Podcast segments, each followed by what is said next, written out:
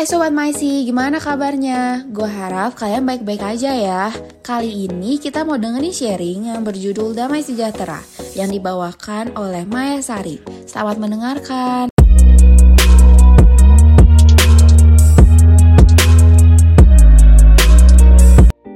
Halo teman-teman semuanya, apa kabar? Apa kabar Maisi? Saya berharap kita semua dalam kondisi keadaan yang dahsyat, luar biasa. Yes, yes, yes. Saya bersyukur sekali bahwa hari ini saya bisa bagiin kebenaran firman Tuhan. Dan sebelumnya, mari kita berdoa. Tuhan, terima kasih buat hari ini. Apa yang hambamu sampaikan kepada setiap pendengar yang mendengarkan, itu boleh jadi berkat, kekuatan, harapan, teguran, sukacita, sama-sama bertumbuh di dalam kasih Tuhan. Biarlah selama mendengarkan kebenaran firman-Mu, hati kami, pikiran kami, boleh terus difokuskan Tuhan untuk mendengar kebenaran firman-Mu. Terima kasih Bapak, di dalam nama Tuhan Yesus, haleluya, amin. Teman-teman hari ini saya mau bagiin tentang damai sejahtera ada begitu banyak kondisi yang sering kali membuat kita tidak nyaman ya. Mulai banyak hal yang tidak pasti. Mungkin ada keluarga kita yang di PHK, mungkin ada ketakutan apakah saya akan bisa lanjut bekerja atau tidak. Apakah saya bisa lanjut sekolah atau tidak. Kemudian dengan berbagai banyak isu, ketakutan, kondisi yang tidak menentu hari-hari ini mungkin juga pasien COVID yang semakin bertambah, sering kali membuat kita takut dan gentar menghadapi kondisi-kondisi yang sering kali kita dengar, kita lihat. Bahkan mungkin ada keluarga kita sendiri yang mengalaminya. Tapi selama pandemik ini terjadi, saya banyak belajar sekali teman-teman. Bagaimana untuk duduk diam di dalam hadiran Tuhan, dan penting yang namanya kita punya damai sejahtera. Saya mau bilang bahwa fear is a liar. Worry is useless. Takut akan membuat kita menjadi lemah. We cannot move, kita tidak bisa bergerak maju dan akan terus mengalami kekhawatiran dan kita kehilangan iman. Ketakutan-ketakutan yang kita alami akan membuat kita menjadi orang-orang yang lemah. Karena Ketakutan itu sering kali membutakan mata kita untuk melihat bagaimana kuasa Tuhan bekerja dalam kehidupan kita. Kondisi mungkin tidak berubah. Tapi kenapa damai sejahtera itu diperlukan di saat kondisi-kondisi seperti ini? Karena damai sejahtera itulah yang membuat kita menjadi lebih tenang dalam kehidupan kita. Di dalam firman Tuhan dikatakan, mari kita baca dalam Matius 6 ayat 34 dikatakan bahwa sebab itu Janganlah kamu khawatir akan hari besok, karena hari besok mempunyai kesusahannya sendiri. Kesusahan sehari cukuplah untuk sehari. Teman-teman, Tuhan bilang bahwa jangan khawatir, jangan takut. Tapi memang kondisi ini sering kali membuat kita gak bisa Tuhan. Saya takut, saya gentar. Kondisi yang saya hadapi hari-hari ini, melihat keluarga saya mungkin di PHK, mungkin melihat keluarga sering ribut, melihat Mungkin ada salah satu keluarga jatuh sakit, kehilangan pekerjaan, mungkin gak bisa bayar uang sekolah, mungkin gak tahu harus ke mana menghadapi keluarga yang akhirnya banyak orang-orang penuh dengan emosi, kemarahan, banyak kekhawatiran.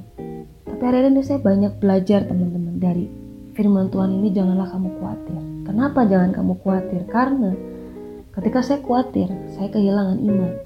Ketika saya khawatir, saya kehilangan damai sejahtera. Mari kita buka di dalam Filipi 4 ayat 6 sampai 7. Di sini dikatakan bahwa janganlah hendaknya kamu khawatir tentang apa pun juga, tapi nyatakanlah dalam segala hal keinginanmu kepada Allah dalam doa dan permohonan dengan ucapan syukur. Damai sejahtera Allah yang melampaui segala akal akan memelihara hati dan pikiranmu di dalam Kristus Yesus. Ketakutan sebenarnya seperti godaan. Kita memiliki kuasa untuk menerima atau kita memiliki kuasa untuk menolaknya.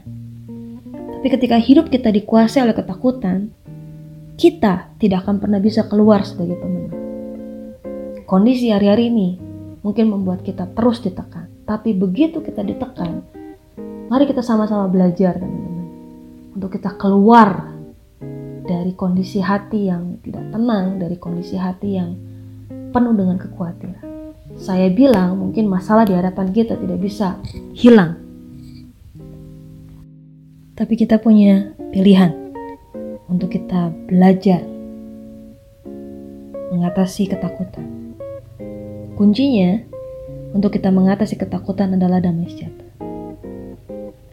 Karena ketika kita mengalami damai sejahtera, kita tidak menjadi orang-orang yang panik. Nah, gimana sih Ci caranya untuk bisa kita mengalami damai sejahtera? Kuncinya adalah untuk kita bisa mengalami damai sejahtera adalah waktu kita khawatir dan memutuskan untuk berdoa, di situlah kita akan mengalami yang namanya damai sejahtera. Pertanyaannya adalah, masalahnya adalah kita berdoa enggak? Waktu kita khawatir atau kita takut? Kesudahan segala sesuatu sudah dekat. Karena itu kuasailah dirimu dan jadilah tenang supaya kamu dapat berdoa di dalam 1 Petrus 4 ayat 7. Kunci untuk kita bisa mengalami atau mengatasi yang namanya ketakutan adalah melalui berdoa. Dan kunci untuk kita bisa mengatasi ketakutan itu adalah damai sejahtera. Kenapa? Damai sejahtera itu penting, yes, sangat penting sekali supaya kita bisa tenang dalam mengambil keputusan, supaya kita tenang bagaimana kita menghadapi orang. Damai sejahtera itu penting banget dan hanya bisa kita dapatkan ketika kita berdoa. Kalau kita nggak pernah berdoa, kalau kita tidak pernah membangun hubungan kita dengan Tuhan, percaya, maka kita tidak akan pernah dapetin damai sejahtera itu. Kondisi-kondisi pandemik seperti ini membuat kita frustasi, teman-teman. Nggak bisa ke mana-mana. Terus kemudian juga kondisi keuangan yang semakin menipis. Yes pasti ada ketakutan. Tapi ketika kita berdoa ada damai sejahtera di dalamnya kita bisa mengambil keputusan dengan benar kita bisa melihat bagaimana Tuhan terus menuntun kehidupan kita day by day, hari demi hari. Mari kita buka di dalam Yohanes 14 ayat 27. Yohanes 14 ayat 27 dikatakan bahwa Damai sejahtera kutinggalkan bagimu, damai sejahtera kuberikan kepadamu, dan apa yang kuberikan tidak seperti yang diberikan oleh dunia kepadamu. Janganlah gelisah dan gentar hatimu. Tuhan baik banget guys. Dalam firman Tuhan ini dikatakan bahwa damai sejahtera kutinggalkan bagimu, damai sejahtera kuberikan kepadamu, dan apa yang kuberikan tidak seperti yang diberikan oleh dunia. Kepadamu dan Tuhan bilang jangan gelisah dan gentar hati. So it's such amazing things that Tuhan kasih damai sejahtera. Dan hanya bisa didapatkan melalui berdoa. Anugerahnya Tuhan adalah sejahtera pikiran dan hati. We need God Makanya kita harus tetap terus terkoneksi dengan Tuhan melalui kehidupan doa dan firman Tuhan. Untuk apa? Untuk kita ngalamin anugerahnya. Itu yang tadi bilang, saya bilang anugerahnya itu adalah sejahtera pikiran dan hati. Karena ketika kita di dalam anugerahnya Tuhan, sejahteranya itu tidak rapuh. Sejahteranya itu benar-benar kuat menguatkan hati dan pikiran. Saat kamu gelisah, saat kamu merasa khawatir tentang apa pun. Saya tidak berbicara tentang sesuatu hal yang mustahil. Saya tidak berbicara tentang sesuatu yang omong kosong, teman-teman. Tapi ini penting banget bagaimana kita membangun hidup kita bersama dengan Tuhan. Kalau saya nggak dapetin nama sejahtera, waktu kita berdoa, berdoalah sampai kita benar-benar berdoa. Saya dapetin ini waktu saya dengerin khotbahnya Andreas Stefanus Wijaya. Dia bilang, kalau kamu berdoa, berdoalah sampai kamu benar-benar berdoa. Karena sering kali saat kita berdoa kita punya pikiran, aduh nanti ini gimana, aduh nanti ini gimana. Berdoalah sampai kamu benar-benar berdoa. Guys, berdoa itu penting banget. Jadi jangan pernah melewatkan kehidupan doa. Saya hari-hari ini ketika pandemi terjadi, kemudian akhirnya saya harus kerja di rumah, double job, harus bikin ini, harus bikin itu, harus leading, memimpin orang-orang. Ada banyak kekhawatiran. Apakah saya bisa membuat program belajar yang tepat? Apakah saya bisa memimpin orang-orang dengan tepat? Hanya melalui online. Tapi begitu saya berdoa, saya tahu bahwa Tuhan ada bersama-sama dengan saya dan menyertai saya dalam setiap kondisi keadaan apa pun yang saya hadapi. Pemasukan berkurang guys. Anak-anak les sudah tidak les selama tiga bulan dan pemasukan berkurang. Dan itu cukup mempengaruhi kondisi finansial saya. Tapi saya selalu diingatkan bahwa hendaklah kamu berdoa tetaplah berdoa saya berdoa sama Tuhan ada sebuah damai sejahtera yang saya dapatkan dan Tuhan kasih hikmat apa yang harus saya lakukan. Itu adalah kondisi saya mengalami anugerahnya Tuhan bahwa sejahtera pikiran dan hati dan itu nggak rapuh. Itu yang membuat saya bisa kuat menjalani hari-hari ke depan. Keep praying, jangan menyepelekan doa. Karena di dalam kita tetap berdoa dan terus berdoa, consistently berdoa, kita mengalami heart restoration, artinya mengalami pemulihan secara hati, pikiran, dan jiwa. Karena kita bertambahnya kepercayaan kita kepada Tuhan. So, teman-teman, damai sejahtera itu akan membuat kita berfokus untuk mengenali dan merespon tuntunan Tuhan selangkah demi selangkah, hari demi hari. Jangan ragukan dan jangan menyepelekan doa. Kita perlu hari-hari ini untuk kita hidup di dalam damai sejahtera. Ketika orang-orang ribut di luar sana, ketika orang-orang merasa khawatir di luar sana, jadilah orang-orang yang tenang. Karena ketika kita tenang, kita bisa melihat bagaimana kuasa Tuhan bekerja, kita melihat bagaimana Tuhan bisa menuntun kita. Ketika kita tenang ada di dalam damai sejahtera, kita bisa mengambil keputusan dengan benar. Kita tidak hidup di dalam sebuah kekhawatiran, emosi. Ini yang bisa saya bagiin teman-teman saya begitu sangat diberkati dengan kehidupan dan firman Tuhan tentang damai sejahtera ini. Ya karena Tuhan memberikannya secara cuma-cuma. You just only come dengan apa ya kita hanya bisa dapatkan melalui berdoa. So hari-hari ini jangan menyepelekan doa, datang sama Tuhan. Kunci terpenting untuk bisa mengatasi ketakutan adalah damai sejahtera. Supaya kita nggak panik, Ya, karena di dalam damai sejahtera, Tuhan kasih anugerahnya. Sekali lagi saya bilang, anugerahnya adalah sejahtera pikiran dan hati, tidak rapuh. Damai sejahteranya tidak rapuh.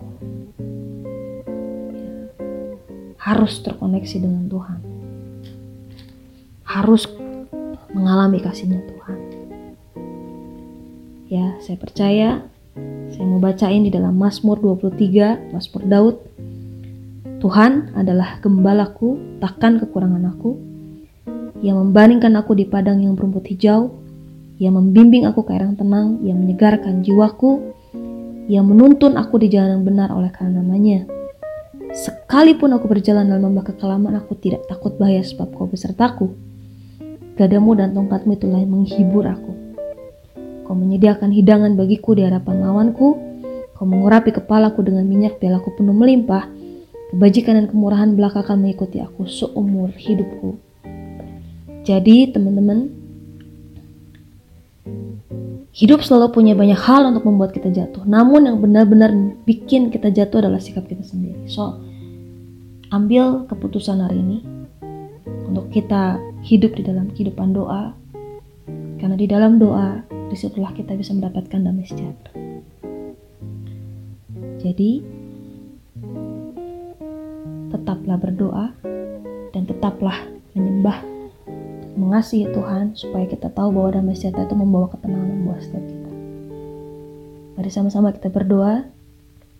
Tuhan terima kasih buat kebenaran firman Tuhan yang hambamu dan teman-teman dapatkan. Biarlah damai sejahtera Tuhan turun atas setiap kami di tengah situasi yang mungkin tidak menentu hari-hari ini. Tapi biarlah hambamu hari ini berdoa untuk setiap orang-orang yang mendengar. Berikan damai sejahteramu, hikmatmu Tuhan untuk bagaimana kita kami menghadapi situasi yang hari-hari ini mungkin membuat kami takut dan gentar. Kaulah Tuhan atas setiap kami.